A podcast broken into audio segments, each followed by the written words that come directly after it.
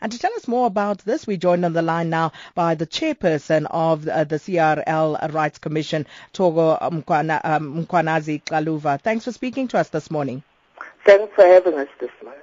So, um, Ms. Xaluva, let's just first start by um, uh, uh, basically understanding uh, the jurisdiction that your organization has to actually conduct and summon these pastors to appear before you.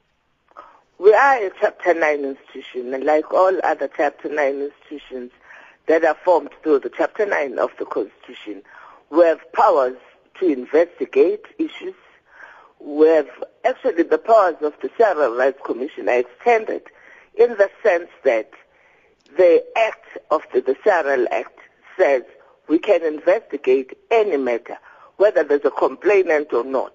As the CRL Rights Commission, if we see any particular issue that's going to affect cultural, religious, and linguistic communities' rights, we can then institute an investigation. And part of that act then says for you to institute that investigation, Section 7 of our act then says you must issue out summons. You must summon people to appear before the commission and you must also indicate in the summons which documents you want them to bring along. So all that is happening is that we're following our act that says don't invite people, summon them. But it also protects the fiscus in the sense that if we are moving around the country and booking venues and we invite people and they don't come, then we'll have fruitless and wasteful expenditure. So in order to protect the fiscus and to implement the act as it stands, we then have to issue summons. Not that people have done something wrong, but if we think you can help us in this particular investigation, the greater majority, 99.9% of the summons we're issuing are people who are going to help us because the aim is to go back to Parliament and to say to Parliament, this is the kind of regulation we feel will help sustain this religious sector. But if pastors say to you that they get their mandate from God, how are you going to challenge that? We're not challenging the doctrine of the religion. All we're saying is that when you commercialize a religion, you stop being a non-profit organization.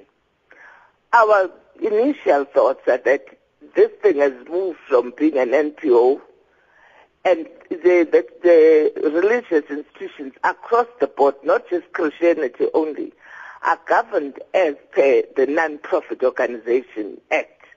And if you stop being a non-profit organization act, then there's a problem.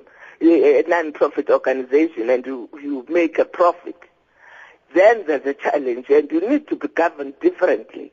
But also we're looking at the issues of the abuse of people's belief systems how are you going to then make people abuse people's belief systems to the point of making them eat snakes, eat grass, do anything that you want them to do, and what impact that has on their belief systems?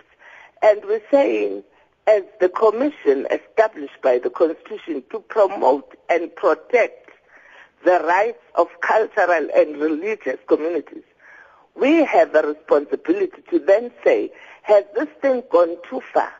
And we're also saying, want to look at whether all religious people are trained. I mean, you get trained to do anything and everything. Or do they have, uh, as you say, you know, uh, something from God that says, start up, uh, you know, go and preach the word. We appreciate that, but we're saying, let's go back to the drawing board. We, in the past, we had mainly traditional churches, your Methodist, Catholic, Anglican, etc.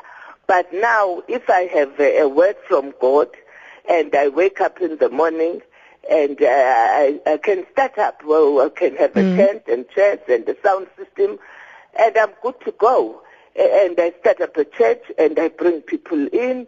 I'm not saying particularly being a religious person, even if you're a pastor or whatever, There, there are legalities. You marry people, you bury people. You know, how does that all work? Those are Mm. the things we're looking into. Ms. Um, Mkhwanazi Xaluva, so how are these investigations going? Because I see uh, Pastor Lesego, Pastor Penuel, and uh, even uh, Bishop uh, Mosa Sono of Grace Bible Church have received the summons uh, ordering them to appear before you. How have they responded to this?